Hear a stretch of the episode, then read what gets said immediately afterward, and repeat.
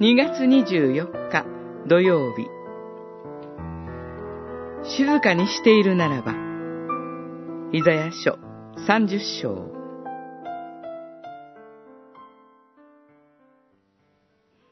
誠にイスラエルの聖なる方我が主なる神はこう言われた。お前たちは立ち返って静かにしているならば救われる。安らかに信頼していることにこそ力があると。三十章十五節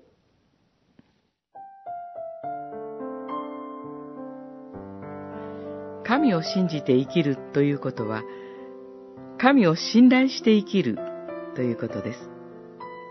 ところで、私たちが神を信頼しているとき、その心の中は静かになっているでしょうか？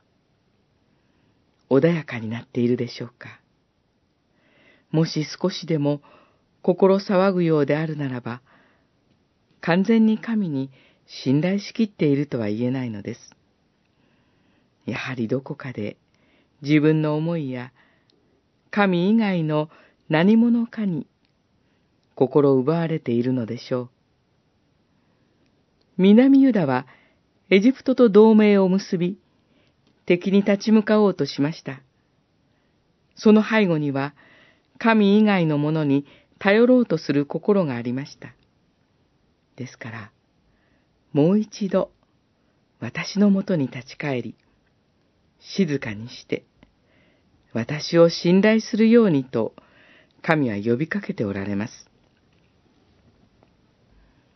静かにするということを何もしないことだと考えるなら不安になるでしょう。いても立ってもいられず、自分や他者の力につい頼ってしまうでしょう。しかし、静かにするということは、何もしないということではありません。